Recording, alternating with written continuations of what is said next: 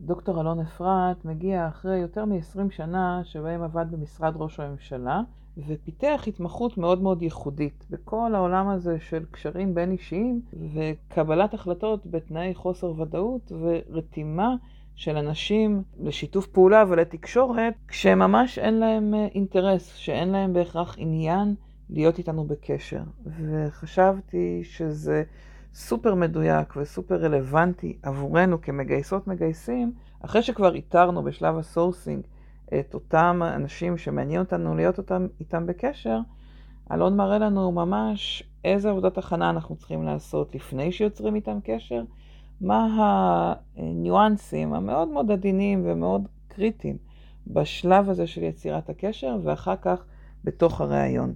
שיחה מאוד מיוחדת, שממש חשוב להקשיב לה, ואפילו כמה פעמים, כדי לתפוס את הווריאציות הקטנות והעדינות, המשקפיים המיוחדים, שאם נסתכל דרכם, נוכל אולי לעשות uh, סוויץ' כזה בקשר, בשיחה. אלון מדבר על המקומות המאוד קטנים ומאוד עדינים בתוך כל התקשורת שלנו עם המועמדים, שהם דווקא אלה שעושים את ההבדל. פרק חדש בפודקאסט גיוס המקצוע, סליחה בנו.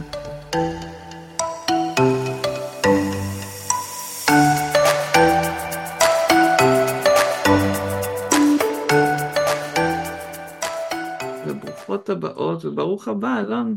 תודה. איזה כיף שאת... תודה על ההזמנה. תענוג גדול ש... שהצלחנו. אה, סיפרתי, אני חושבת, למי שככה עוקב אחרי הדיבור שלי, אבל שהכרתי אותך ב... בהרצאה שעשית אה, בכנס. ואמרתי שהזמינו אותך אחרי ארוחת הצהריים כדי שככה להעיר את כולם, וזה עבד אה, מושלם. אה, אנשים, ואני מהבית, ואנשים אה, מה... מהחדר ישבו ככה on the edge of their seat, מה שנקרא. אה, ובאותו כנס שהיה בכלל לאנשי UX, UI, אה, דיברת בכלל על, על הקשר, ותוך כדי הקשבה וגם בשיחה עם, עם אח שלי שארגן את הכנס, דיברנו על זה שבעצם אה, כל העבודה עם, אתה יוצר, תכף תספר ככה את הרקע שלך, אבל כיוצא משרד ראש הממשלה ועבודה עם אה, סוכנים וגיוס, זה בעצם גיוס, אבל מעולמות הרבה הרבה הרבה יותר מורכבים והרבה יותר מסובכים ועם אה, משמעויות דרמטיות. וחשבנו שיש המון מה ללמוד. מהאנלוגיה נקרא לזה בין העולמות, אז קודם כל ממש ממש תודה על הזמן שלך ועל זה שאתה פה, מאוד מעריכה את זה. ואני אשמח ככה, תוך כדי, רגע לפני שנצלול לפרקטיקה של, של מה עושים שם ב, ב, בדייג הזה, בפישינג של, ה, של המועמדים שאנחנו הכי הכי רוצים אותם, תספר לנו טיפה ככה מאיפה אתה מגיע, את מסלול הקריירה שעברת ו, ומה אתה עושה בימים האלה. אוקיי. Um... ה-20 שנה המרכזיות בקריירה שלי הם באמת היו ברתימה ייחודית לשיתוף פעולה, שמה שאפיין אותה זה שני, שני מרכיבים אה, בשני הקצוות. אחד, אה, היכולת של התרומה הייחודית של, של הצד השני, אה, בגדול זה למדינת ישראל, זה יכול להיות גם ביצירת קשרים לשיתוף פעולה, גם פרמטרים אחרים. והצד השני זה שב... בדרך כלל נקודת הפתיחה הייתה שאין אה, לצד השני שום, אה, שום רצון, שום רצון לשתף פעולה, ממש לא. ובתוך אה, הסיטואציה הזאת שיש... ולהפך אפילו, נכון? כלומר, זה לא רק שאין להם רצון לשתף פעולה, אלא גם הרבה פעמים נגדנו נקרא לזה, או... הם, לא בואי נגיד שבתוך התהליך, בתוך התהליך, היכולת לנהל את הסיטואציה הזאת, שמצד אחד לחדור למטרה של באמת יצירת שיתוף פעולה, אבל בעצם, בעצם, אם ניקח את המאפיין הכי רחוק, אבל קרוב למי שעליו מאזין היום, מאזינה היום, אני לרגע לא יכול להיות נינוח, כי בעצם אה, על ציר שיתוף הפעולה, אה, המעבר מהירתמות לשיתוף פעולה לבגידה, עד כדי בעצם אה, סכנת חיים, הוא, כן. הוא מעבר שהוא א', הוא מיידי, וב', אני לא תמיד אקבל עליו אינדיקציות. אז אה, אם אה, להכניס עוד יותר למתח, זאת אומרת, אה, כשהמועמד, תחשבו כמה אתם חוות את זה, המועמד קם ויוצא לשירותים, נכון? ואתן אה, יושבות ומסכמות וממתינות. אצלי זה יכול להיגמר אחרת. אז בתוך הסיטואציה הזאת, הריכוז בתהליך הוא יוצר, יוצר מיומנות ש, שלוקח זמן, ומה שאני שמתי לב לאורך התהליך, שאני מצליח להבין את התהליך מבחוץ. כלומר, זה לא רק לעשות את, ה, את הדבר הזה לאורך לא מעט אה, שנים, עד ניהול וניהול בכיר, שזה אה, בשבע השנים האחרונות שלי, אני גם הצלחתי לתת שמות לחלקים בתהליך שהם לא טריוויאליים, כי זה, התהליך ההוא לא באמת לינארי. בעצם הכשרת אנשים בתוך המסלול הזה, בתוך ה... כן, אה, שנתיים הייתי אחראי על ההכשרה של התהליך הזה, זו הכשרה מאוד ארוכה, מאוד ייחודית, עם יחס חניכה שאני לא בטוח שקיים במגזר הפרטי אפילו, mm. הוא כמעט אחד על אחד עם ליווי פסיכולוגי, זאת אומרת, זה, זה, זה אירוע מאוד מאוד מושקע, מאוד ארוך, ועדיין הופתעתי משני דברים, זאת אומרת, הופתעתי שבתוך התהליך הזה, אה, כששאלנו את עצמנו מי אנחנו חושבים שיצליח ב- ב- ב- בהמשך, זאת אומרת, עם כל הכבוד לתוכנית ההכשרה, מי זה שיצא לשטח, או מי זאת שתצא לשטח ותצליח. והיה מוזר, כי הופתענו לשני הכיוונים, היו כאלה שהימרנו עליהם, והייתה להם קריירה מאוד בינונית, והיו את אלה שעשו את התהליך בסך הכל רגיל, ופתאום משהו קרה בשטח. ולי זה לא הסתדר, כי אמרתי, רגע, אבל אנחנו גם מכירים אותם, גם מלמדים אותם בעצם את המיומנויות שאנחנו אחרי זה שולחים אותם yeah. כן. לשטח. איך הפער הזה נולד? ואת הפער הזה פגשתי בחלק השני של הקריירה שלי, שבשבע השנים האחרונות, זה נושא המחקר של הדוקטורט שלי. אמ, יצאתי בעצם להעמיק את מה שאני מבין מצד אחד ניסיון מאוד מקצועי, מאוד אה, משמעותי מ-20 שנה של עבודה, אבל מבחינתי כדי להיות אוטוריטה, גם לי, לי, היה חסר החלק העומק של הסיפור הזה, ובעצם המחקר שלי בדיוק שואל את השאלה הזאת, את אותה שאלה שהבאתי ממסלול ההכשרה, ושאלתי, רגע, מה, מה גורם לאנשים לייצר עקומת למידה ב soft skills? זאת אומרת, בהינתן, בהינתן ש soft skills הם קריטיים, והמחקרים אה, חוזרים על עצמם בהיבט של אה, תרומה לארגון, פריון, שביעות רצון, שימור, soft skills מנבא את זה הרבה יותר מהה hard skill, ולכן אה, אפשר לעשות מחקרים מקבילים, בין אם זה על קבוצות תכנתים, רופאים או מהנדסים, ה soft skills הוא זה שעושה את ההבדל. מצד שני, אז למה חלק בלי קשר לנקודת הפתיחה שלהם, מייצרים עקומה כזו או אחרת, זו הייתה שאלת המחקר שלי. אז לצד התובנות שהבאתי, גם עצם העומק הזה, אז זה אה, מאפשר היום, כשאני פוגש בין עם סטודנטים ובין עם ארגונים, העומק הזה מאפשר לי לקחת את התהליך, בין אם אנחנו מסתכלים היום בעיני הגיוס, או בעיני רתימה לשיתוף פעולה, אם אני עובד עם מנהלי חדשנות בארגונים למשל, מה גורם באמת לאנשים להירתם לתהליך בין אישי? אז זאת הכותרת הכללית שממנה אני פוגש גופים שונים בצורות שונות. אז זה, זה, זאת, זאת הקריירה שלי. מהמסלול, מהמם. כן. אז בוא תחבר אותנו רגע בקונטקסט אה, כדי שנבין מאיפה הלמידה, מי הם אותם אנשים שהיית אחראי לגייס, כשאתה בעצמך היית שם, ב, נקרא לזה, בתפקיד במשרד ראש הממשלה, מי האנשים שאתה גייסת?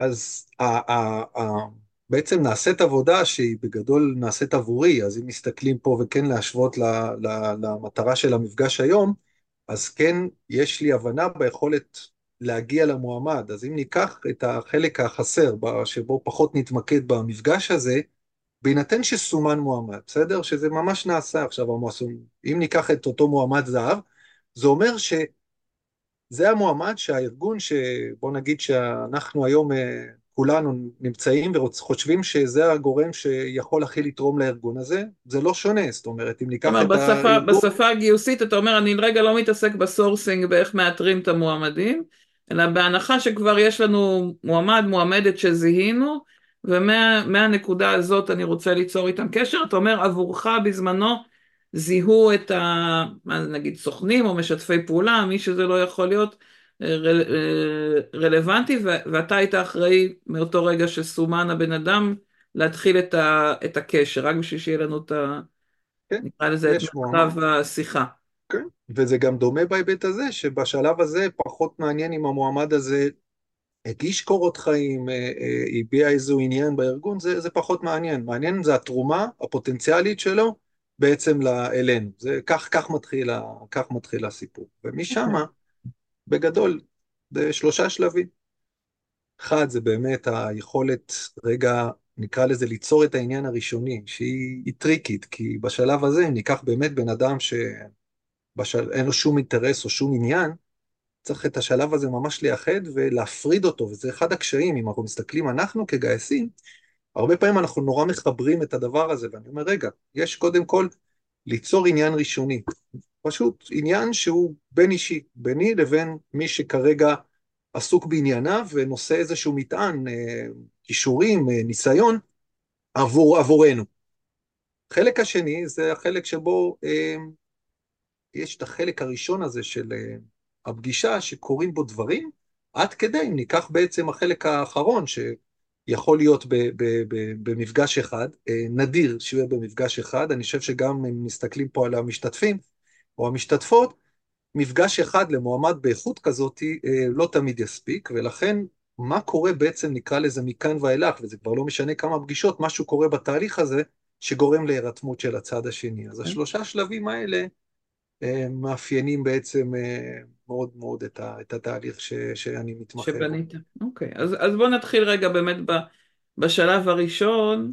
ובעצם כשדיברנו לקראת היום, גם ממה שאתה אומר עכשיו, אתה אומר, יש פה איזושהי עבודת הכנה שעושים עוד לפני שאני יוצרת קשר, עוד לפני השיחה הראשונה עם אותו בן אדם שאולי אפילו אין לו, כמו שאמרת, אינטרס, או הוא לא יודע לזהות איזה רצון מאוד גדול בכלל להיות איתי בקשר, כמו מגייסות שמספרות לי שהן מתקשרות למועמד, וכאילו אומר להם לא, זה לא מעניין אותי, ומנתק, או אפילו לא מגיב uh, למייל. אז, אז מה חשוב לעשות לפני שיוצרים את אותו קשר ראשוני בכלל? אז uh, יופי את נותנת, כי באמת בעצם לפנות אל המועמד uh, שהוא מעניין אותנו, אבל בשלב הזה אנחנו לא מעניינים אותו, ובאמת אחת ה, אחד הפערים שאת מתארת מאוד נכון, זה שאם אני פונה אליו בכובע, אם אני עכשיו גייס של ארגון, ואני פונה אליו מיד בכובע הזה, אז בעצם אני מעמיד את זה בגדול בסוג של 50 אחוז סיכוי, כשזה כנראה הרבה פחות, כי בהינתן שהוא אה, איכותי ומפוזר, ואולי אפילו... ועובד כרגע ולא לו, מעניין אותו, נכון. אפילו טוב לו, אז זה משמעותית נכון, זאת אומרת, המקום הזה צריך ליצור עניין, עניין, ולנו רגע להפריד את, ה, את אותה פנייה ש, שאני מת להגיע אליה כבר ולהגיד לו, תשמע, בוא, בוא, בוא לארגון שלנו, זה לא מדבר אליו. היכולת הזאת ליצור את הקשב היא הסיפור הראשון, שממנו, אם אני יכול לתת טיפ מה, מה, מהניסיון, כשקוראים את ה... ופה צריך להגיד, אנחנו חיים בעידן של שפע של מידע, וגם אחרוני המופנמים, בואו ניקח בכוונה אפילו את, ה, את הקיצונים שבקיצונים, שעדיין החשיפה ה, ה, נקרא לה הממוצעת של, של, של אנשים, בטח בשוק העבודה, גם צריך להגיד רגע, אנחנו עדיין לא בעולם האב"מים, היא, היא חשיפה סבירה. מה אותי מעניין להסתכל? שני דברים. אני רוצה, כמה שאני אוכל במפגש הזה, לעשות את זה ברמת טיפים שהם, שהם נקודתיים, כדי רגע ממש לקחת מפה כמה שיותר key takeaways. כשאני אסתכל על, על, על אם זה האופן שבו אנשים מציגים את עצמם דרך פלטפורמות, אם הכי נגישה בהם זאת לינקדאין, אם ניקח פלטפורמות אחרי זה, אם זה טוויטר ופייסבוק, אם זה הפלטפורמות הבאות, זה יהיו פלטפורמות של גיימינג או של בלוגים, מה שאותי מעניין זה, מעניינים אותי הרבה דברים. שניים שאני מסתכל במשקפיים, כי תזכרו, אני בשלב הזה מחפש ליצור עניין משותף. זה כל האתגר, האתגר זה ליצור עניין משותף ראשוני. אם הוא נוצר, התהליך מתחיל. העניין הזה בדרך כלל, הרמזים יבואו אליו משני כיוונים. הכיוון הראשון יהיה דרך צמתים של אנשים בחיים. הצמתים שלנו אה, מציגים אותנו בצורה הכי טובה שיכולה להיות. משהו, אם תחשבו על זה, בעצם צמתים הם יצרני בחירות. אנחנו, כשאנחנו נמצאים במעבר עבודה, במעבר עיר, במעבר שלב בחיים בעצם, אם זה מאקדמיה או לאקדמיה, זאת אומרת, בנקודות האלה זה מחייב אותנו לבחירה, וכשמשהו מחייב אותנו לבחירה, משהו מאיתנו הפנימי יוצא. Mm-hmm. עכשיו פה אני אתן טיפ קטן שלקחתי מפרופסור טברסקי. אני אתן מילה, כי כל פעם שאני מזכיר אותם, חשוב לי להגיד uh, כמה מילים על הזוג המהמם הזה, קיינמן וטברסקי, שני פרופסורים, שבדקה אני אסביר כמה הם, קריטי, לכול, כמה הם קריטיים לכולנו. הם uh, בסך הכל עוד זוג חוקרים מהאוניברסיטה העברית, מקימי הפקולטה לפסיכולוגיה בשנת 69, וזוג פסיכולוגים עושים מהפכה בעולם הכלכלה, זאת אומרת, זה כמעט, כמעט לא סביר להבין את זה, בטח ובטח שמבינים איפה נמצאת הכלכלה באותם שנים לעומת הפסיכולוגיה, זו התנשאות טוטאלית, ועוד באים זוג הפסיכולוגים האלה והופכים את עולם הכלכלה על פיו. עכשיו, שניהם שהיו אנשים כל כך שונים אחד מהשני, אחד פליט שואה והשני זה הצבר המובהק. על טברסקי אני אגיד שני דברים, כי הוא, לצערי, הוא נפטר אה, יחסית, יחסית אה, בשלב מוקדם בחיים שלו, ולכן אה, פרס הנובל בעצם, שאפשר לתת רק בחיים, פרופסור קהנמן קיבל. אז טברסקי, שאמרו עליו שהדרך הכי מהירה לבדוק את ה-IQ של בן אדם, זה לתת לו לדבר עם עמוס טברסקי, וככל שפחות זמן לוקח לך להבין שעמוס טברסקי חכם ממך, ככה אתה יותר אינטליגנט. אז זה דרך נהדרת לתאר מה, מה, מה הטיפוס המיוחד. מה עמוס טברסקי אמר? הוא אמר שהבחירות הגדולות שלנו בחיים מייצגות אותנו הרבה פחות ממה שאנחנו חושבים. ממש, אם תחשבו על בחירת בן הזוג, בחירת קריירה, שאנחנו אומרים, מה זה, זה אלה הבחירות הכי חשובות, מרכיב המקריות בהם הרבה יותר גדול, פשוט אנחנו מספרים לעצמנו סיפור אחר לאורך זמן. הבחירות הקטנות זה אנחנו. ולכן עכשיו אני חוזר רגע, וכשאני אומר, אני מסתכל עכשיו על בן אדם, אז שני דברים. אחד, אני רוצה לדעת על הבחירות הקטנות שלו. עכשיו, זה ברמת שתבינו, אם מישהו עכשיו מפרסם מתכון, אם מישהו מפרסם עכשיו איזה, איזה אה, אה, עניין שיש לו בדיאטה, או איזה משהו קטן מחו"ל, שם מאחורה מסתתר האני שלו. עכשיו, דרך בחירות, אני מתחיל לצייר מפה שאני אומר, אוקיי, אני מצליח להבין את הבן אדם, ומשם אני מסוגל רגע ליצור ממשק לגורם עניין משותף יותר מהר. הדבר השני, רגע, אז אני מסכם, נקודה ראשונה, זה בחירות, ובחירות, כשאמרתי של דברים קטנים. אנחנו נחפש את הגדולים, לכו לקטנים, תייצרו איזושהי מפה, ופתאום תקבלו את האני הנכון, שתזכרו, אנחנו רוצים להקים ממרבצו חתיכת דוב, כי אנחנו אומרים, מועמד הזהב זה אומר שזה בן אדם משנה ארגון. בואו נקרא לזה בשמו. זה אומר יותר מחוזר, יותר מופנם. עכשיו ההערה השנייה מדברת על המופנמות.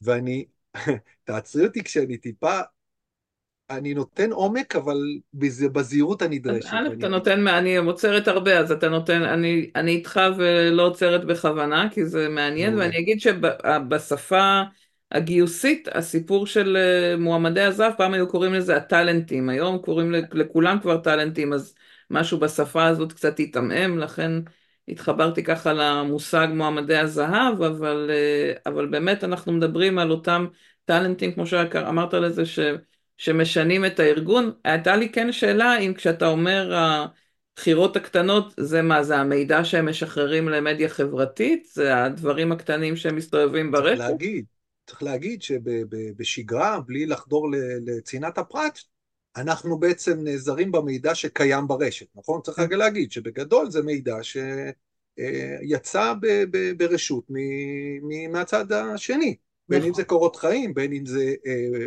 פרטים בתוך הלינקדין. על מה אנחנו קוראים? על זה אני כאילו נותן את הדגש, כי אני בקריירה שלי עסקתי רק עם מועמדי זהב, זאת אומרת, לא הייתה לי את הפריבילגיה לפנות למישהו שהערך השולי שלו הוא צריך להיות דרמטי בשביל שזה יצדיק שמדינת ישראל תפנה למשאבים.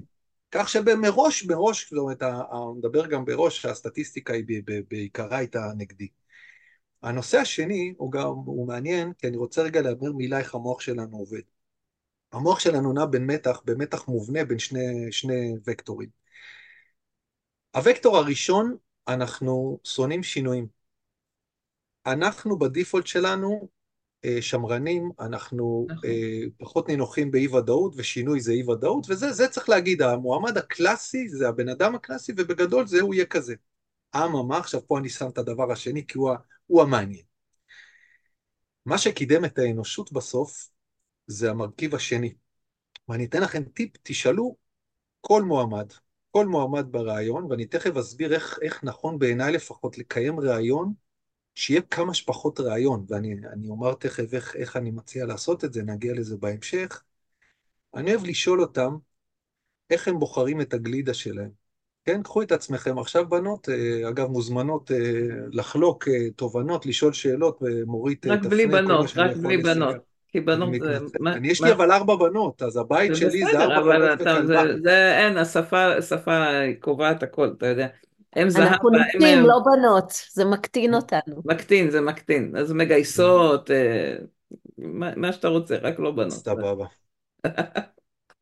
אז אם נתאר לעצמנו עכשיו את עצמנו חנות גלידה. באקט של מאוד רוצים מתוק, ונכנסנו לאיזה חנות גולדה, אבל כזאת מפונפנת כזאת, בסדר? אז אם תחשבו רגע, קחו כמה שניות ותשאלו את עצמכם איך, איך, איך אנחנו בוחרים את, ה, את הגלידה. שם המתח קיים, כי יש את מי שהולך לטעם היחיד, אני רק וניל וכולי וכולי, ויש את הקצה השני, נכון, שאומרים, מה זאת אומרת? משהו שעוד לא טעמתי. הטעם הכי פריקי, שלא, לא, שלא טעמתי בחיים גם, שנראה הכי מוזר. עכשיו, זה המתח שקיים, כי זה מה שמקדם. עכשיו, אותי נורא מעניין, מאוד מעניין, כמה שיותר מהר, אני אעדיף אפילו לעשות את זה כמה שיותר לפני שאני פוגש את המועמד, אמ, ולהבחין איפה הוא על הקו בין הרצון בשינוי לבין השמרנות. כי בעצם, אם הרעיון, ועכשיו אני רגע אגיד משהו מורכב ונפרק אותו לאט לאט, מטרת הרעיון שלי זה להעביר את המועמד מתהליך של מוכר, כמה שיותר מוכר. כי כשאנחנו במוכר אנחנו נפתחים. אז אני מתחיל מהמוכר, ובמוכר הזה כל פרמטר שיתרום לאווירה המשחררת, הנינוחה, זה המוכר. Mm-hmm. אם הרעיון, שימו לב מה אני אומר, אם הרעיון, או אם התהליך יעביר אותו מהמוכר אל הבלתי מוכר, זה ווינר. עכשיו זה מורכב, ותהיו איתי שנייה. התהליך הזה, התהליך הזה שכל בן אדם עובר, ואני יכול להגיד שכשהוא עבר אותו באמצעותי, זה אחד מהמפתחות שלקח לי זמן לפענח מה גורם לאנשים להתמסר, זה מעבר. ממוכר לבלתי מוכר. עכשיו, פה יד הדמיון היא מטורפת והיצירתיות היא ענקית, אבל צריך קודם כל לאתר את האזור המוכר של הבן אדם, ומשם משהו קטן, משהו קטן, ואני אתן, אני אגרה אתכם עם שתי דוגמאות קטנות למשל, מה גורם לאנשים למשל, אם, ש, כשאנחנו שומעים שיר מוכר, בסדר? אם תיקחו את האקורדים עכשיו של Let It Be, בסדר? או את אה, אה, אני ואתה נשנה את העולם, הדבר הראשון שקורה לנו זה המפגש עם המוכר, זה הרטט הרגש הראשון, הרגש עכשיו שעובר בכם, אם היינו מנגנים עכשיו את, אה, את, את, את, את ממש את האקורדים הראשונים, זה הרגש המוכר, וזה רגש של בית, זה רגש שאנחנו רוצים לייצר למועמד או למועמדת.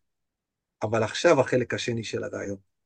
אם במהלכו, בזכותכם, היא או הוא יצאו מהאזור המוכר, הם יזכרו את זה לעד. וזה אחד המפתחות ליצירת התמסרות שהוא המון אצלנו, והוא מה שיפה בו, הוא לא לינארי, הוא לא תהליך, הוא כזה דורש להבין, להניח את הדבר הזה, ליצור איזה משהו נינוח מועמד, ומשם משהו קטן ברמת החוויה, יכולה להיות חוויה אינטלקטואלית, יכולה להיות חוויה של, אה, אבל היא צריכה להיות כזאת שמסעירה, זאת אומרת שהצד השני מרגיש שהוא חווה חוויה אחרת באמצעותנו, ואותה יציאה מהמוכר ללא מוכר, מפתח להתמסרות. אגב, היא התמסרות שהיא נצרבת בתודעה של הצד השני, והיא מחזיקה שיתוף פעולה לאורך זמן. זה מעניין נורא, כי לא, לא חשבתי על זה כשדיברנו לפני היום, אבל בעצם במודל ש, שאני מלמדת של הרעיון, אנחנו שואלים אנשים, אני מזמינה אנשים לספר דוגמאות מהעבר, שזה המוכר, ואני משקפת להם מה הבנתי עליהם, והרבה פעמים דווקא השיקוף, אומרים, את יודעת מה, לא חשבתי על זה, אבל את צודקת, פתאום אני מבין על עצמי א', ב', ג', זה כאילו החדש, פתאום לראות את עצמם באיזה מקום אחר, ובאמת הפידבק של הרבה מועמדים זה שהם מאוד נהנו מהרעיון, כלומר יש שם משהו מאוד שונה מרעיון רגיל, זה, אז אתה אומר איזושהי, אה, אורית גם כותבת, איזושהי קרבה, ואז משהו בפידבק הזה ש, אה, שעוזר ללמד אותם על עצמם. רונית שואלת אם יש לך עוד דוגמה למשהו מסעיר שאפשר אה, ככה. המילה מסעיר, המילה מסעיר, אני לא רוצה שהיא תרתיע אתכם, כי להפך, היא צריכה להיות כזאת, שהיא צריכה להיות דלתא קטנה, קטנה, אבל החוויה, מה שחשוב פה זה להבין על החוויה של הצד השני. ובואו נרחיב שנייה, כי אני רוצה לצאת, ברשותכם, בגלל שהשיחה איתי, אז אני אקח את זה טיפה החוצה מה... נקרא לזה מהרעיון הקלאסי בתוך החדר, בסדר? בהינתן אגב, שגם בו אפשר לעשות המון דברים, אני רוצה את ה... לשם ההמחשה, טיפה להרחיב במטרה לחזור כדי לענות על השאלה. ניקח, אם ברמה של למשל, אפילו כמו שאני אומר, זאת אומרת, אם אני מזהה נגיד את דפוסי האהבה המוזיקלית של, של, של, של, של מי שיושב מולי, ואני אשלח לו, למשל, אחרי שאני מבין את הדבר הזה, ואני אומר לו, תקשיב לשיר הזה, אשלח לו לינק ביוטיוב, ליוטיוב, בסדר? עכשיו, הלינק הזה, מה שיפה בו, הוא יוצא ימינה קצת מתוך החוויה שזה, אם אנשים יש להם כאלה שהם אוהבים מוזיקה מאוד מאוד מצומצמת, לינק קטן שפתאום אומר, יא, את זה לא שמעתי וזה נשמע מצוין, זאת החוויה שאני מתאר אליו. זה יכולה להיות חוויה של טעימה, אותו סיפור. יש מי שיותר נועז בטעימות ויש פחות נועז, זה לא משנה, אני קודם כל בודק את אזור המוכר, ולכן האבחון הזה, מה שיפה בו, שהאבחון הזה הוא העבודה החכמה. בעצם אתה אומר, אנחנו מדברים על עבודת ההכנה עוד לפני שהגענו לשיחה הראשונה, לברר את ה... אחד, ושתיים, לשבת לנו בראש, כי יש מצב שלא יהיה לי את המידע הזה, או שיהיה לי לגביו סימן שאלה שזה גם בסדר, ואז אני אדייק אותו בשיחה.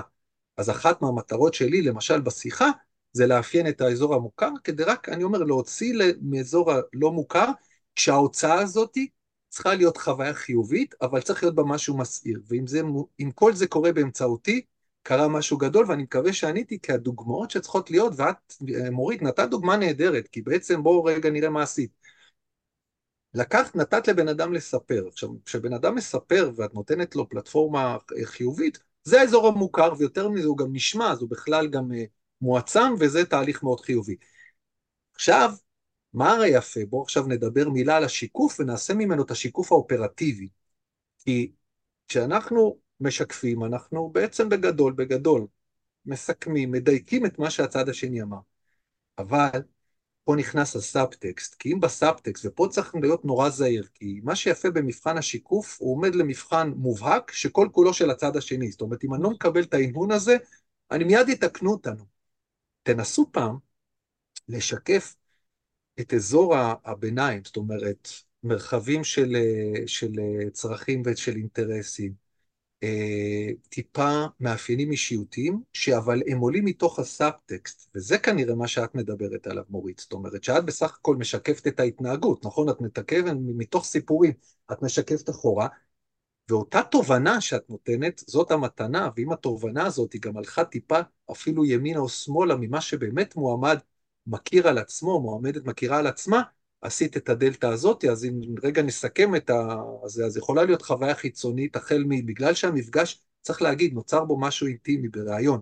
אז כל, ואני יוצא מהשיחה, כל חוויה שיכולה להיות חוויה של האזנה, חוויה של טעימה, זאת אומרת שבה אחד החושים עובד צפייה משותפת, או צפייה אחרי, אם אנחנו בקשר עם המועמד ושלחנו לו לינק, לא משנה למה, אבל מתוך זה, שבתוך החוויה המוכרת שלו יצאה יציאה ממנו, נולד משהו חדש, ובתוך השיחה, כמו שאמרנו, השיקוף צריך להיות שיקוף כזה שיוצר תובנה חדשה, ואם יוצרת תובנה או על עצמו או על העולם באמצעותנו, זה מסכם את הנקודה ש... שדיברנו עליה. אני, יכול להיות שאני הקפצתי אותנו מהר מדי לתוך הרעיון, כי ככה יצאנו לזה מתוך עבודת הכנה לפני, אז אני מתנצלת.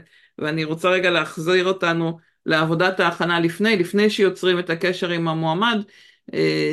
מה, מה השלבים שאני צריכה לעבור בעצם, חוץ מלחפש את המידע שיושב עליו, מה אני יכולה לחפש כדי שיהיה לי יותר, אה, שאני אגיע יותר מוכנה, שיהיה לי את הדרך בכלל ליצור איזה אינטרס אצלו לתקשר. אני, אני אציע פה משהו לך ול, ולכל המשתתפים בעצם, בהינתן שאנחנו במחצית הדרך ויש לנו לא מעט לדבר, זה נושא ש...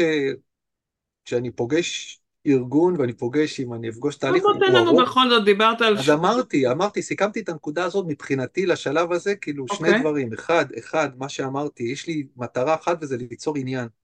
כשאני אומר ליצור עניין, ככל שאנחנו מצליחים להשתחרר מה, מהתבנית שאנחנו מגיעים איתה בתור גייס או, או מראיין, אז אני יוצר את העניין מתוך הצד השני. ולכן כשבשלב, כשאני בעצם מחפש את המועמד, אני נכנס לעולם שלו, ממש ככל שאני יכול, נכון. נכנס לעולם הפנימי שלו, ושואל לאיזה, לאיזה פנייה הוא יגיב בעניין. שואל את זה נטול, לא, אני בשלב הזה לא קיים. ואז אני אומר, אה, בהינתן שכשהתמונה הזאת היא קיימת לי, ואני מבין מה יגרום לבן אדם הזה עניין, עכשיו אני מתחיל לשאול איך אני, רק אז אני מחבר את עצמי, ושואל את עצמי איך אני יכול ליצור את העניין הזה. והעניין הזה... דיברת על עניין משותף ראשוני דרך צמתים. זאת אומרת, דברים שהם עוברים בחיים. אז איך זה מתקשר כאילו לעניין הזה, נגיד לגלידה, לריח? איך, איך אתה מקשר את הצומת ל... לשאלה? צמתים, לא מצוין, צמתים, כמו שאמרתי, או הצמתים כשאני מדבר, צמתים בחיים, הייתה, היה בהם מרכיב של בחירה. צמתים, גם אם הם נולדו מאילוץ, היה בהם צורך להחליט, אם אני הולך בכיוון הזה, הולך לכיוון הזה.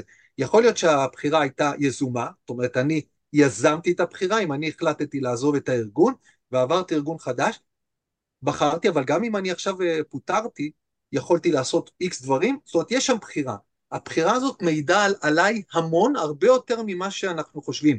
כשאני מתחיל לצייר את עץ הבחירות של, של, של, של מועמד, אני מקבל עליו את התבנית שעליה אני יכול להלביש שני דברים עיקריים. אחד זה גורמי העניין שלו, ושתיים, כמו שאני עכשיו אמרתי, כמה הוא שמרן וכמה הוא הרפתקן.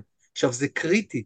כמה הוא בן אדם שמבחינתו הפניות הן פניות של חמש מעלות, אתם יודעים, אנשים שתנאים בנתיב אחד, שההתמחות שלהם היא ספציפית, ואז המעבר יהיה בארגון הבא שנותן, לבין כאלה שפתאום אנחנו רואים מעבר דרמטי, זה מעניין ומרתק, ואם קורה בו משהו, את זה, את זה אני מתחיל לשרטט לעצמי. דרך הבחירות, שם אני אקבל את הכי הרבה מידע. כי ברוב המקרים, בטח בקורות חיים, שתחשבו, הם ערוכים, הם, הם שקולים, נקבל הרבה פעמים מידע אחד שהוא מוחצן, לטובה, כי אני רוצה להציג את עצמי דרך תעודת הזהות הכי מחמיאה, אבל הבחירות הן בחירות, זאת אומרת, אי אפשר להתעלם בצמתים, ואגב, מה שיפה, אם יש דילוג על צומת, וואו, וואו, וואו, זה קריטי, mm. אבל לא ממקום חשדן, ממש לא, אלא ממקום שאומר, קרה משהו שם שמועמד בעצם בחר לדלג, משם אני מתחיל בסקרנות הזאת לייצר את המפה הזאת, כדי עוד פעם, רגע, לייצר את מפת תחומי העניין, ואת המרכיב הראשוני האישיותי, שזה שמרנות והרפתקנות. כי אם תחשבו על שני מועמדים, בואו ניקח שני מועמדי זהב שבמאפיינים הקלאסיים שלהם הם נושאים אה, את הכישורים אה, והניסיון שבדיוק אתם מחפשים לארגון שלכם. ובכל זאת, אני אטען שמישהו מהם שמרן ומישהו מהם יותר הרפתקן, הם, הם שונים מאוד עד לכדי פנייה, ואני עכשיו רגע מסכם, ואני מקווה עוד פעם שאני מצליח להעביר את הנקודה הזאת. לשניהם אני ארצה לעשות את המעבר הזה, כי היכולת הזאת ליצור, צריך להגיד, לאנשים אה, מחוזרים, לאנשים שעניינם אה, אה, המרכזי הוא התחום העיסוק שלהם, שיכול להיות מאוד מאוד איכותי לארגון, אבל אולי אפור למה שהרעיון אמור לייצר, עדיין הדלתא הזאת של זה האזור המוכר שלך, אני משתחל פנימה, נותן לך, מעצים אותך דרכו, ומשם באיטיות מזמין אותך ואומר בואו רגע, בוא, בוא נצא קצת, סמוך עליי, סמוך עליי, בוא נצא קצת להרפתקה חדשה. זה הסיפור, עכשיו תזכרו, אנחנו מדברים היום ברשותכם עליי, זה הסיפור שגורם, צריך להגיד, זה גורם לבן אדם, תבינו רגע, זה גורם לבן אדם לחצות קווים, צריך להגיד, זה, זה גורם לבן אדם להיות בעולם מסוים ולעשות 180 מעלות. אז אני אומר, אם מישהו כזה מסוגל לעשות 180, אגב, ובלי אפס אלמנט של כוח, אפס אלמנט של איום, אפס אלמנט של סנקציות, ואם זה, כל זה קורה בטוב, כנראה שהדבר הזה בטח ובטח יעבוד על מועמד, שכל האתגר הגדול, ואני לא, לא, לא מוריד מהערך, הוא בעצם שהוא הוא, הוא גם איכותי, גם מחוזר, ולא בטוח שכרגע יש לו אינטרס לעבור לארגון שלנו. תניחו, תניחו שקיימת סיטואציה, אני אומר קיימת סיטואציה עם סימן קריאה, שאנחנו יכולים לשכנע כל מועמד לעבור לארגון שלנו. Hmm. מה? צריך לקרות משהו, משהו, כדי שהמועמד הזה יעבור. אנחנו עוברים רגע פנימה ואחורה.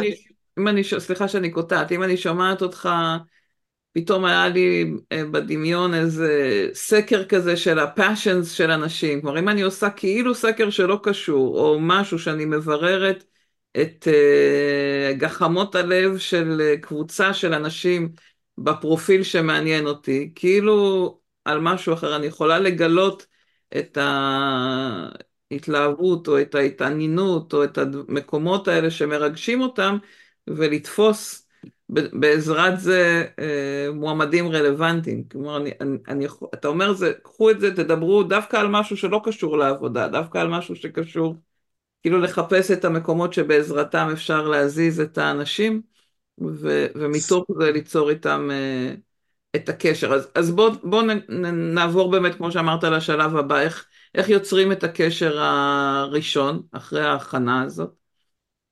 אנחנו נתקדם עוד טיפה, כי בהינתן, בוא רגע, בוא נניח שאם הבנו, אם תרמתי ולו תרומה מעטה להבנה הזאת שבעצם נמצא מועמד והפנייה, קיימת הפנייה והפנייה הזאת הצליחה. בואו רגע נפריד רק בשביל להתקדם, שנמצה כמה שיותר את המפגש. בהינתן שאני רוצה לטעון שסקר, חוות דעת על היגדים, על תמונה, על סלוגן, על לוגו, כל מה שהוא מוציא מבחינתי את האופן שבו אני רואה את החיים, שם נמצא האני האמיתי, ובאני האמיתי הזה היכולת שלי רגע ליצור עניין. ומהעניין הזה, מה שאני ארצה לעשות זה, מורית, בואי ניפגש לפגישה קצרה, בסדר? אז בואו נתקדם לשלב הזה שבו אנחנו בשאיפה, בשאיפה, יצרנו את העניין הזה כדי שמועמד יהיה מספיק סקרן, מספיק סקרן, אה, אה, אה, להגיע לפגישה.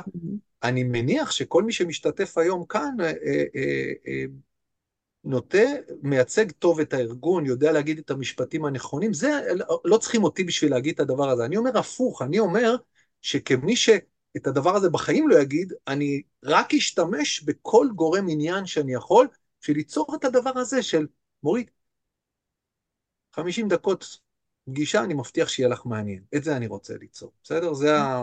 בנקודה הזאת אני ארצה שאנשים, אני, אין לי בעיה אגב, אה, שתגיעי מאוד סקפטית, זה בסדר מבחינתי, זה גם לי לא קרה, קרה לא מעט, כי צריך להגיד, אנחנו נכנסים לאנשים באמצע החיים, לתוך החיים, ובעצם אה, אה, מזמינים אותם למפגש שיש בו בדרך כלל איזשהו מרכיב של אי ודאות, או אפילו חוסר חשק. ברגע שהם נרתמו, אני חושב שהשלב הזה ראוי רגע להתמקד בו, מה קורה, אלא אם כן יש עוד שאלה שהם מרגישים שעדיין יש איזה פער שאני אשמח לענות עליו, באזור נקרא לזה הפנייה, או באזור האיתור הזה, זה, זה, זה, אנחנו, בש... לא, אני לשם, אני, אני איתך, אני נמצא. אז, בוא, אז בוא נעבור ונדבר באמת על מה קורה במפגש הזה, ואפשר יהיה אם נרצה אחר כך לחזור עוד לשלב הראשון. בעצם השלב הבא זה כבר המפגש, זה נקרא לזה הרעיון, ושזה חלק, אתה יודע, שאני מאוד אוהבת, ודיברת, ו, ודיברנו ככה לקראת היום על, ה, על זה שיש ארבעה מתחים בתוך המפגש הזה, ב, ב, במפגש כזה של פנים ופנים, או לא משנה, או בזום, מפגש אישי כזה של שיחה אישית. אתה יכול ככה קצת לספר על זה יותר? כן, ו... בואו נתייחס לזה שהמפגש הוא ראיון, הוא ראיון בטח בעיניים שלנו. רגע, צריך כן. להגיד שנייה, אני רוצה, אני מדבר, אני אשמח לשמוע אם אתם רואים את זה אחרת, אבל אני, אני רואה שיש ארבעה מתחים מובנים, ועשיתי אמ, לא מעט ראיונות גם בתוך התהליך, אמ, ראיונות הם מובנים, כי גם אנשים, ש, שלא מעט אנשים שיש בהם גם פנייה אלינו, אז בעצם התהליך יתחיל כראיון. ואני רואה ארבעה מתחים במפגש הזה, כי אני חושב שה... בואו נציג אותם ונשמע מה, מה אפשר לעשות okay. כן. בהם. אחד, זה היכרות עומק מול אבחון. זאת אומרת, הרי הייתי הכי רוצה להכיר את המועמד השני כמה שיותר עמוק ו- ואותנטי, מסכימים? זאת, זה, זה, זה. מצד שני אני אומר, אבל אני באתי לאבחן אותו, זאת אומרת, אז כאילו, זה מתח מובנה, כי אלמנטים של אבחון, של אה, מייצרים סוג מסוים של אה, רעיון, ואלמנט של אה, היכרות עומק הם במתח. זה מתח ראשון אני רואה. Okay. אוקיי. והמתח השני זה לגייס ולרתום את הצד השני, זאת אומרת שיוצר גם פה, אם הייתי יכול בזירה מצוינת, מצד שני, אבל גם זה מול אבחון, זאת אומרת, אני מצד אחד, אם הייתי רוצה הכי להתחבר כדי לגרום לצד השני להירתם ולהיפתח, מצד שני, אני עדיין רוצה, לי, אני, אני גם מגיע בכובע בתוך רעיון, שאני רגע מסתכל בעיניים אה, מבקרות, בוחנות, זה המתח השני. המתח השלישי זה המתח המרכזי בעיניי בריאיון. הרעיון המיטבי, אה, עשיתי כזה, ב, הייתי ביום חמישי, ב, הייתי מראיין במועמדים לתוכנית מאוד מסוימת בפקולטה לרפואה, באחת האוניברסיטאות, וכשסיימנו אמרה לי, אמרה לי המועמדת, אה, אמרתי לה, תודה רבה על הפתיחות, היא אמרה לי, אבל אני ממש לא הייתי בריאיון. וזאת התחושה, זאת אומרת, הרעיון ליצור זרימה, ליצור זרימה. כשאני אומר זרימה, מבחינתי הרעיון צריך להיות הכי רחוק בתודעה של הצד השני מרעיון, מצד שני, יש את התהליך הסדור. והם במתח, הם במתח. מצד אחד לייצר משהו הכי לא מובנה, אבל אני כל הזמן בשליטה על התהליך. וזה המתח השלישי ובעיניי המרכזי. החוויה כי... של הזרימה, החוויה של זה שזה לא רעיון. הכל, הכל זה בצד השני. כשאני מדבר על המתחים, הם בכלל לא בצד שלי, כי אני, אני, אוקיי. אני, אני מייצר את המתחים האלה. אני מדבר בצד הזה, זרימה טוטאלית מול בעצם תהליך סדור של רגע, בואי נתחיל מקורות החיים שלך, בואי נעבור כן. לשאלות, בואי נעבור... לא, לא, לא. אני אומר, קחו את המתח, והמתח האחרון זה, הוא מתח שהוא קיים, והוא הוא, הוא קיים והוא מגיע מאוד מאוד מוקדם בתחילת המפגש, וזה המתח בין דמיון וחיבור, זאת אומרת, כמה שיותר ליצור דמיון וחיבור עם, ה, עם הצד השני, לבין אה, אה, כל אלמנט של שוני בינינו, המוח שלי ושל הצד השני אה, mm. מעצים אותו. כן. אתם איתי? זה המתח הרביעי, זאת אומרת, אני חי ברצון ליצור כמה שיותר עניין וחיבור, בדיוק. אבל בעצם שנינו נמצאים שכשיעלה, וזה בעיה, כי זו תבנית, אם יבוא מועמד שרחוק מעולמי, מרחק גדול, לא רק אצלי, השוני יבלוט אצל שנינו, אז כאילו, והם במתח, מצד אחד ליצור את החיבור הזה, מצד שני, איך אני מתגבר, ולא אני, עזבו, אנחנו זה, אני מדבר עלינו כי עיקר העבודה הוא אצלנו, אבל איך אני גורם לזה שזה לא יקרה אצל הצד השני. זאת אומרת, אז אלה ארבעת המתחים שאני מסתכל רגע, מה יוצר, מה זה הרעיון הזה שהוא רעיון אחר, רעיון שגורם, שבאמצעותו אני ממקסם, ממקסם את האפשרות לרתום את הצד השני. אז בעיניי, ככל שמפרקים את ארבעת המתחים האלה, שהחלק הכי חשוב זה מודעות אליהם, ככה הסיכוי שרעיון יצליח, רעיון ככלי לרתימה, צריך לזכור. מצד שני, אנחנו בלית ברירה, בואו ניקח רגע את הרעיון הקלאסי, בואו נלך רגע לצד השני של זה. מה זה הרעיון הקלאסי? הרעיון הקלאסי זה הרעיון הסימטרי, כלומר, המועמד או המועמדת יודעים שהם באים לראיון, הם יודעים שהם פוגשים אותי כמראיין, והם יודעים שנמצאים בתוך תהליך של ראיון. זה הרעיון הקלאסי.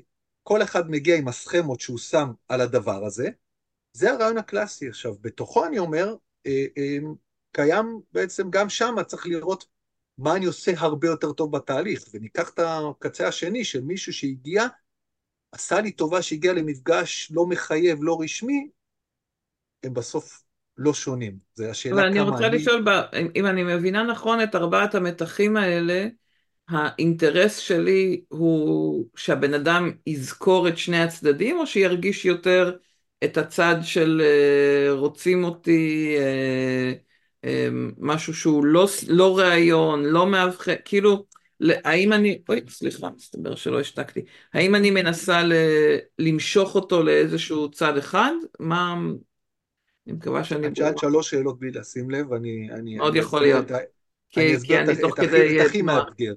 אני אסביר את הכי מאתגר. כן. אם ניקח שני קצוות, נניח שאני מראיין ואת אה, מועמדת שהגשת קורות חיים, זאת אומרת, כן. פה פה היחס המובנה פה הוא משחק לטובתי, נכון? זאת אומרת, הרעיון הוא זירת ה... ה, ה, ה יחסית השליטה שלי, אני שואל השאלות, את מעוניינת בתפקיד, נכון? כן. Yeah. אם ניקח את הקצה השני, עכשיו הקצה השני זה, הצלחתי לשכנע מועמד זהב להגיע, עכשיו, איך הוא מגיע? בגדול, הפכתי להיות מחזר, נכון? בוא רגע ניקח את הדבר, ממש, אני עכשיו צריך להבין, זה yeah, יחס אחר לגמרי, בשני המקרים אני רוצה להגיע לאותו, לאותה מטרה. אני רוצה כמה שפחות אווירה פורמלית כשאני מוביל. זה הנוסחה. אם אני שואל, רגע, מסכם אפילו את השעה הזאתי, זאת המטרה של כולנו. שהרעיון יהיה כמה שפחות פורמלי, כי תזכרו במתחים מה אני רוצה. אני רוצה מקסימום פתיחות, אני רוצה מקסימום סקרנות, אני רוצה מק... מינימום תהליכיות מובנה, אני רוצה כמה שיותר אסוציאציות מהצד השני. ככל שמגיעות יותר אסוציאציות, ככל שלכאורה המועמד נזרק, אני צריך לזכור שאם אני מראיין פחות מנוסה, או אם אני טיפה צמוד לתהליך, הבעיה היא אצלי. אם אני עכשיו רגע חוזר לשאלות, אני צריך לשאול את עצמי, למה אני מפריע לתהליך? וזאת השליטה שאני מדבר עליה. זאת אומרת, כשאני מנתח עם, עם אה, אה, אה, אחראי גיוס ואחראיות גיוס בארגונים, מה אני עושה איתם? אחד הכלים הכי משדרגים שיכול להיות זה שאנחנו יושבים ומנתחים רעיון. כי בעצם אני מראה בריאיון כל הזמן מה קורה משלושה פרמטרים. מה קורה מהצד שלי, כמה אני אפשרתי לתהליך הזה להגיע למקום הטוב שלו וכמה בלמתי, מה קרה לצד השני, אגב ברוב המקרים זה יקרה בתגובה אלינו, והצד השלישי, שהוא היכולת הכי גבוהה, זה להסתכל כל הזמן, שזה מה שאני עושה כל... אני mm-hmm. היום עם הרבה ניסיון, מצליח להסתכל על התהליך מהצד. Mm-hmm. מקסימום זרימה ומקסימום הובלה. עכשיו, הם בניגוד, אבל היכולת הזאת להוביל, אני נסביר אותה במעט זמן שנשאר לנו, מה קורה בעצם באינטראקציה הזאת ואיך אפשר להגיע להובלה ולא ממקום של סמכות. לא להאחז כל הזמן בכלי הזה שלכאורה קיים לי, לכאורה למה? כי אנחנו מדברים היום במפגש על מועמד הזהב. ואני אומר, בוא נתרכז במועמד שלא מגיע מתמסר ואני רוצה שיתחיל להתמסר. אוקיי. Okay. אז, באמת, איך, איך מתחילים? אני יודעת שדיברנו גם על זה שהשלושים שניות הראשונות, או ההטיות הרבות, וזה, עם קנמן וטברסקי תרמו לנו הרבה זה למקום הזה. של ההטיות שנוצרות לנו ככה ב... ברגע הראשון של המפגש, שהוא רואה, אם דיברת קודם על השוני הגדול בינינו, על הלבוש, על ההופעה, אפילו גברים נשים בתוך חלק מהתעשיות זה הבדל מאוד גדול. אז מה, מה באמת קורה להם במפגש הראשון הזה, ו... ואיך אנחנו מתחילים את ה... להוביל את הרעיון למקומות האלה שאתה מדבר עליהם, שהם המורכבות שלהם. זה מורכב, זה, זה גם דורש לא מעט לדבר, כמה שזה נראה לכאורה, כי החלק הזה הוא קריטי, ואני אסביר רגע למה הוא קריטי בכמה, אני נפרק כמה מרכיבים שלו. המרכיב הראשון צריך להבין רגע מה קורה לנו שאנחנו פוגשים בן אדם. כל בן אדם. כשאני אומר כל בן אדם, זה עד כדי הבן אדם שאנחנו פוגשים כל יום, אם ניקח את בן או בת הזוג שלנו. קורה אותו דבר, לא כל שכן במפגש ראשון עם בן אדם. זאת אומרת, מה שאני מתאר שקורה, אז אם נניח שהוא קורה בכל מפגש, תחשבו מה קורה לו. אני אסביר רגע מה, איך המוח שלנו בנוי לעניין הזה.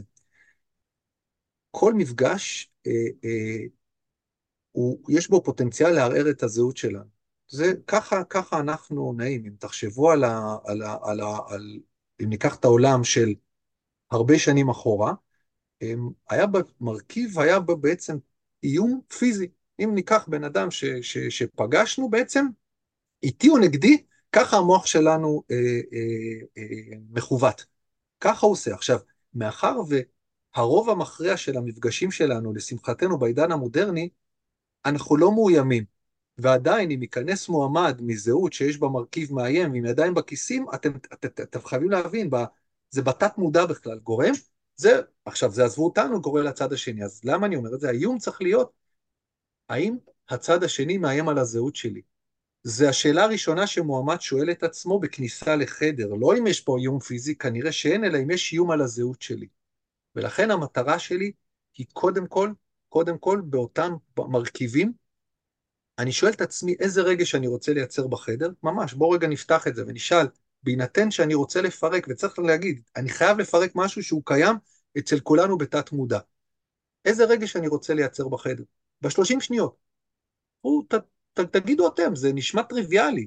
איזה רגש הייתי רוצה שיהיה נוכח בחדר? בואו תכתבו לנו בצ'אט. בשלושים שניות. מה אתה אומר? בואו תכתבו לנו, שנוכל לראות את זה ככה ביחד. סליחה שזה יותר קל פשוט לראות, אבל בואו תכתבו בצ'אט פתיחות דוברת כותבת. איזה רגש? פתיחות זה רגש, פתיחות גם מור כותבת. אוקיי? רצון לשתף, כלומר, כאילו משהו מהמקום הזה של נינוחות, פתיחות, כנות, הזדהות, חיבור. אז קודם כל, יש מחנה משותף לכל השלל הרגשות שהעליתם פה, והוא בעצם רגש חיובי. נכון. וזה בעיניי הבשורה הטובה שבזה צריך להתמקד. כלומר, אם נשאל את עצמנו, כן, זה וזה צריך להבין, זה קורה לכולנו, זה קורה נורא מהר, כך זה קורה למועמד או מועמדת. זאת אומרת, בכלום זמן, המוח מיד שואל את עצמו, ממש, איזה רגש להפעיל? יש מצב ש, שבגלל, אגב, זה יכול להיות בגלל ניסיון קודם, זה יכול להיות בגלל מבנה אישיותי, אנחנו לא רוצים את הרגש. עכשיו, מה עומד לזכותנו? בואו נחשוב שנייה, בהינתן שזה מה שאני רוצה, אני רוצה בכמה שיותר מהר שני דברים, אחד רגש חיובי, ושתיים, אם אתם זוכרים, המקום הזה של החיבור, שתכף אני אציע איך, איך לעבוד.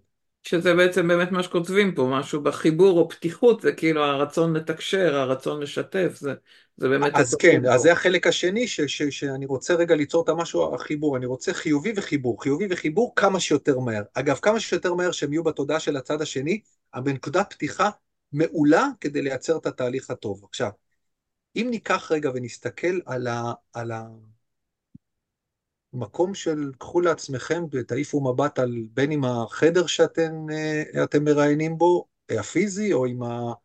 ברור שבמופע המקוון דברים משתנים, אבל עדיין יש אה, סמלים, יש, קוראים לזה, אה, פרופסור גניזי מגדיר את זה אה, אה, אביזרים מאותתים, בסדר? האווירה, האווירה יש בה מרכיב מטורף, מטורף, באופן שבו אנחנו מייצרים את, ה, את הרגש הזה. זאת אומרת שהאווירה היא אווירה נכונה, עכשיו היא צריכה להיות, אתם רוצים אווירה יותר חמה או פחות חמה, זה כבר מעניין, כי יש מצב שאני מייצר אה, אה, אה, כשנשאלתי אם האווירה לא מושפעת מהרושם הראשוני, ואני אומר, לא, האווירה מגיעה כיצרן רושם. זאת אומרת, אני עכשיו מייצר, האם אני רוצה אווירה יותר קרה, יותר חמה, יותר פורמלית, יותר א-פורמלית, יותר רשמית או יותר אינטימית? עכשיו, זה שאלות שרדו לרזולוציה הזאת, כי תזכרו רגע, אחד, אחד, כל מועמד יכול לקבל אלמנט שונה באווירה. האם אני רוצה את התמונות המשפחתיות בחדר או לא רוצה את, הת... את, ה... את, ה... את התמונות בחדר? כל הזמן אני נזכר איזה רגש אני רוצה, זה, זה חשוב להגיד, כי האווירה הנכונה תייצר את הרגש הנכון, ואז פה הרזולוציה של כל מי שתרם ותרמה לרזולוציות הזאת היא רלוונטית. אז זה הדבר הראשון, זה אווירה. הדבר השני, בעצם, אם אני מדבר על, על המקום, זה כמו שאמרתי, אווירה זה דרך סמלים, זה דרך אווירי, אביזרים שמעבירי, קוראים לזה איתותים, קורא לזה פרופסור גניזי, אני מאותת אה, ובצד השני, אני אוסף רמזים על הצד השני, החל מהקעקועים שלו, דרך הלבוש שלו, גם שם עוברים לי המון רמזים. אחד, אני שם לב אם זה לא גורם לי, וזה הרבה פעמים, המודעות פה היא, ל, היא לדברים שמעוררים אצלי אה, אה, אה, לעומתיות. כן. וההתנגדות הזאת, אל תתבלבלו, בשלושים שניות מוכרעים המון המון דברים, הצד השני יאתר אותה. והשלישי, ואני רק אסכם את הדבר כדי שנשאיר רגע לרעיון כמה דקות עצמו, זה המקום הזה של המשפט הזה של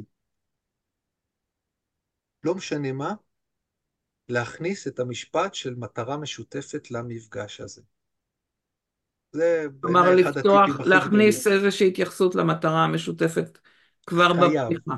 אוקיי. מורית, אני ממש שמח לפגוש אותך, אה, אני מקווה שתהיה לנו פה שעה מעניינת, וככה, את יודעת, אה, אה, אני אשמח שנכיר אחד את השני, ובדגש על התאמה לתפקיד. הדבר הזה ששנינו יוצאים למסע משותף, הוא קריטי.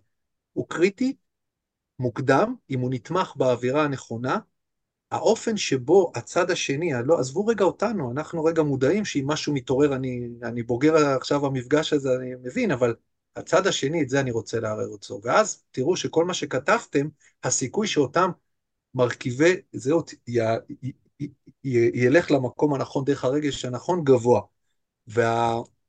והשימוש וה, בשם, מי שזה בא, בא לו או בא לה באופן אינטואיטיבי, סבבה, אנשים חולים על השם שלהם.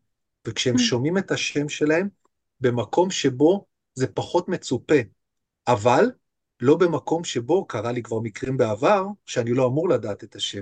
זאת חדירה לפרטיות.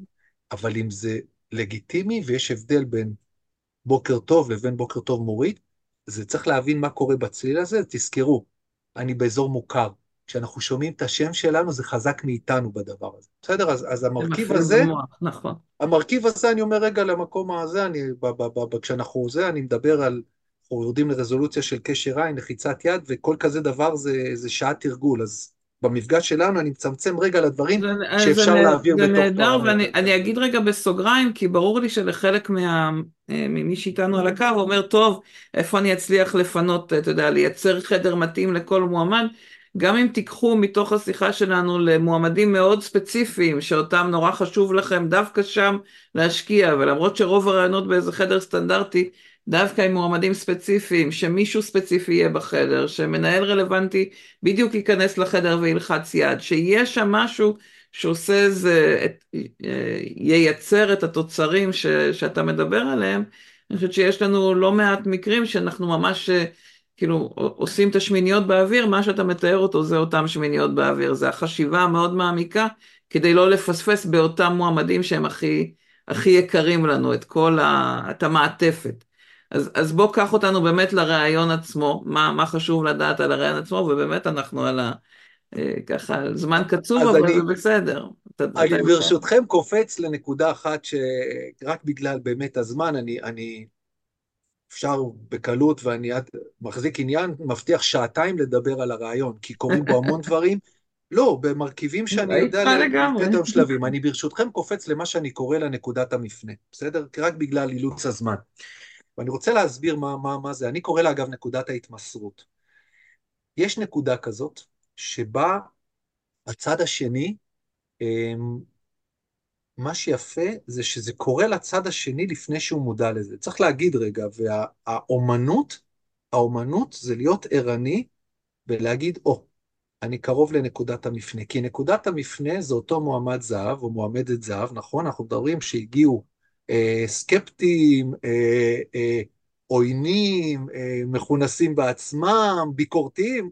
בואו רגע, עזבו את הרעיון הזה, אני הולך על הקצה השני, כי הכל, אגב, כל מה שאמרתי משליך, כי אני לא מכיר רעיון סטנדרטי, אני, אין, אין כזה דבר, כי הרעיון הוא נכון. תהליך של רתימה של הצד השני, וגם אם מישהו הגיע עכשיו נואש, זה בכלל לא משנה.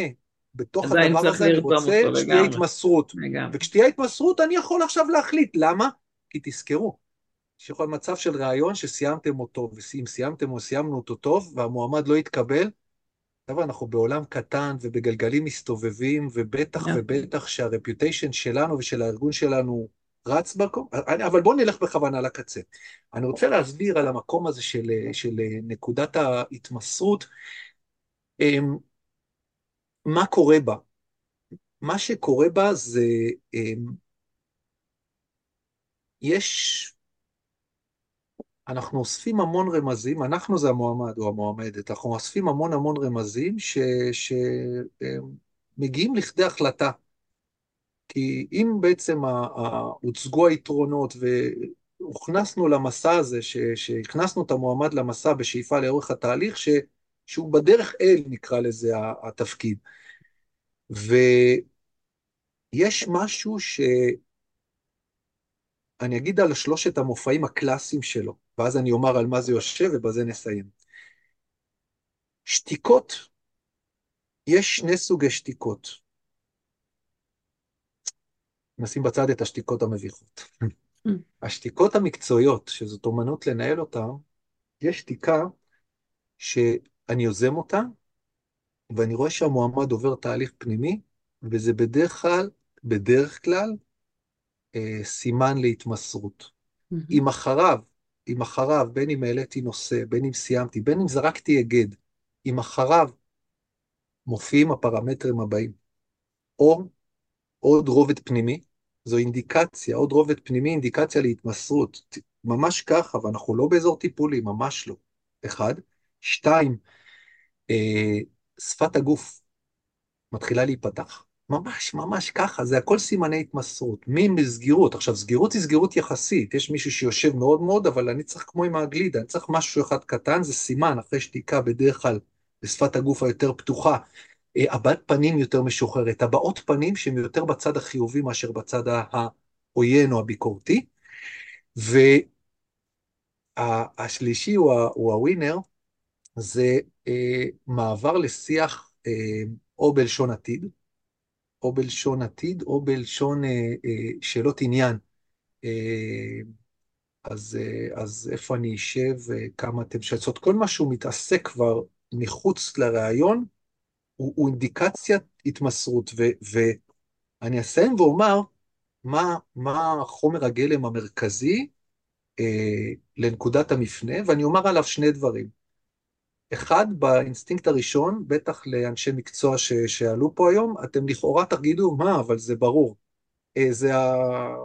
בקורס של 13 אה, מפגשים, זה החלק הכי ארוך והכי קשה, אז אני כבר אומר שיש המון לדעת עליו, ואני אדבר על עולם הצרכים או על עולם האינטרסים. אני אגיד עליו משפט רק כדי לסיים.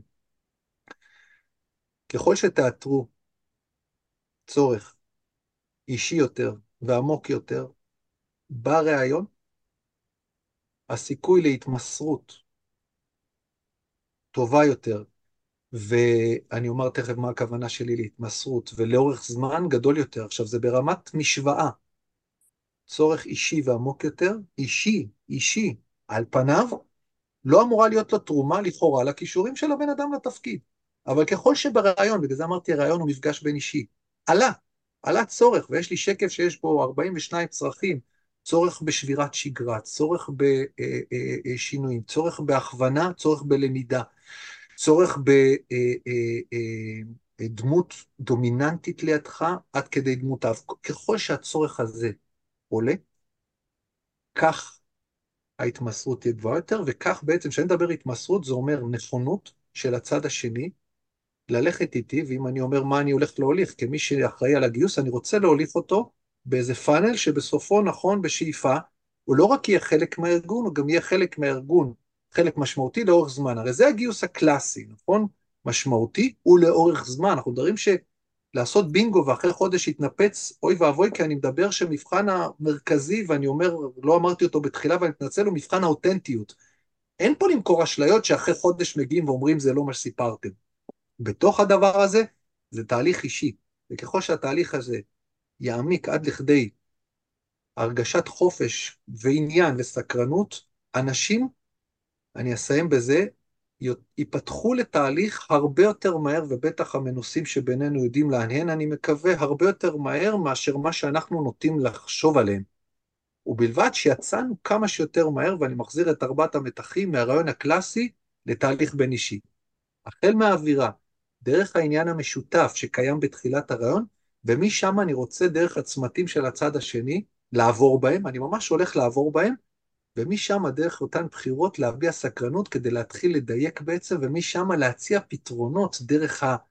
למה עשיתי את הבחירות האלה? הארגון שלי ייתן לך את המענה לבחירות, גם אם הבחירה הכי משמעותית שלו הייתה לפני 20 שנה, אם אני יודע שהיא מספיק משמעותית, והיא עלתה בריאיון, ופתאום הארגון שלי יודע לתת לה מענה, יש לנו ווינר. אבל איפה הגבול בהתמסרות בין להתמסר לארגון, לתפקיד, אבל אני אעצור אותך על השאלה, למרות שהשאלות הן נהדרות, אבל אנחנו כבר בזמן, וגם אני חייבת לשחרר את אלון, ואני יודעת שתכף ירדו אנשים מהקו. אז א', אה, נשמע שהשארת לנו ככה אה, עוד שאלות פתוחות. אני אגיד שאלון עובד עם הרבה ארגונים, אה, גם אה, עם אנשי מכירות, גם עם אנשים בכלל שצריכים לנהל משאים ומתנים, נכון? אני בקורס, כל תהליך בין אישי, כל תהליך בין אישי. יש צד שני שם, אני מביא ערך. ב... מהמם, אז, אז אנחנו נצרף לקישור גם את הסיכום, אה, ועלו פה עוד שאלות של דברים שנגעת בהם, השתיקה שאתה יוזם, וההתמסרות, ויש פה עוד כמה שאלות שנשארו פתוחות, אז גם ננסה דרך הסיכום. אבל גם יש פה הזמנה לוובינר נוסף, אז אולי נצליח לייצר עוד, אה, עוד המשך בהמשך, ואני כן אזמין אתכם להיות בקשר עם אלון, מהניסיון האישי שלי, אפשר להרוויח מזה הרבה, ונראה שכבר אה, אה, כבר ראיתם, ואני אשמח אם תכתבו איך היה לכם, הנה רונית כבר כותבת שהיה מרתק, ודוברת, תודה. והנה, והתחבר להרבה מאוד דברים לגמרי, גם לי. אז אלון, המון המון תודה, גם לי אתה מחדש בכל שיחה שיש לנו. ו... והמון uh, הצלחה לך ולנו ב... בליישם. אז תודה רבה רבה, מאוד מאוד נהנה. תודה לכל מי שהשתתף, תודה לכם. בהצלחה. תודה, תודה. ביי, אלון. ביי לכולם. ביי.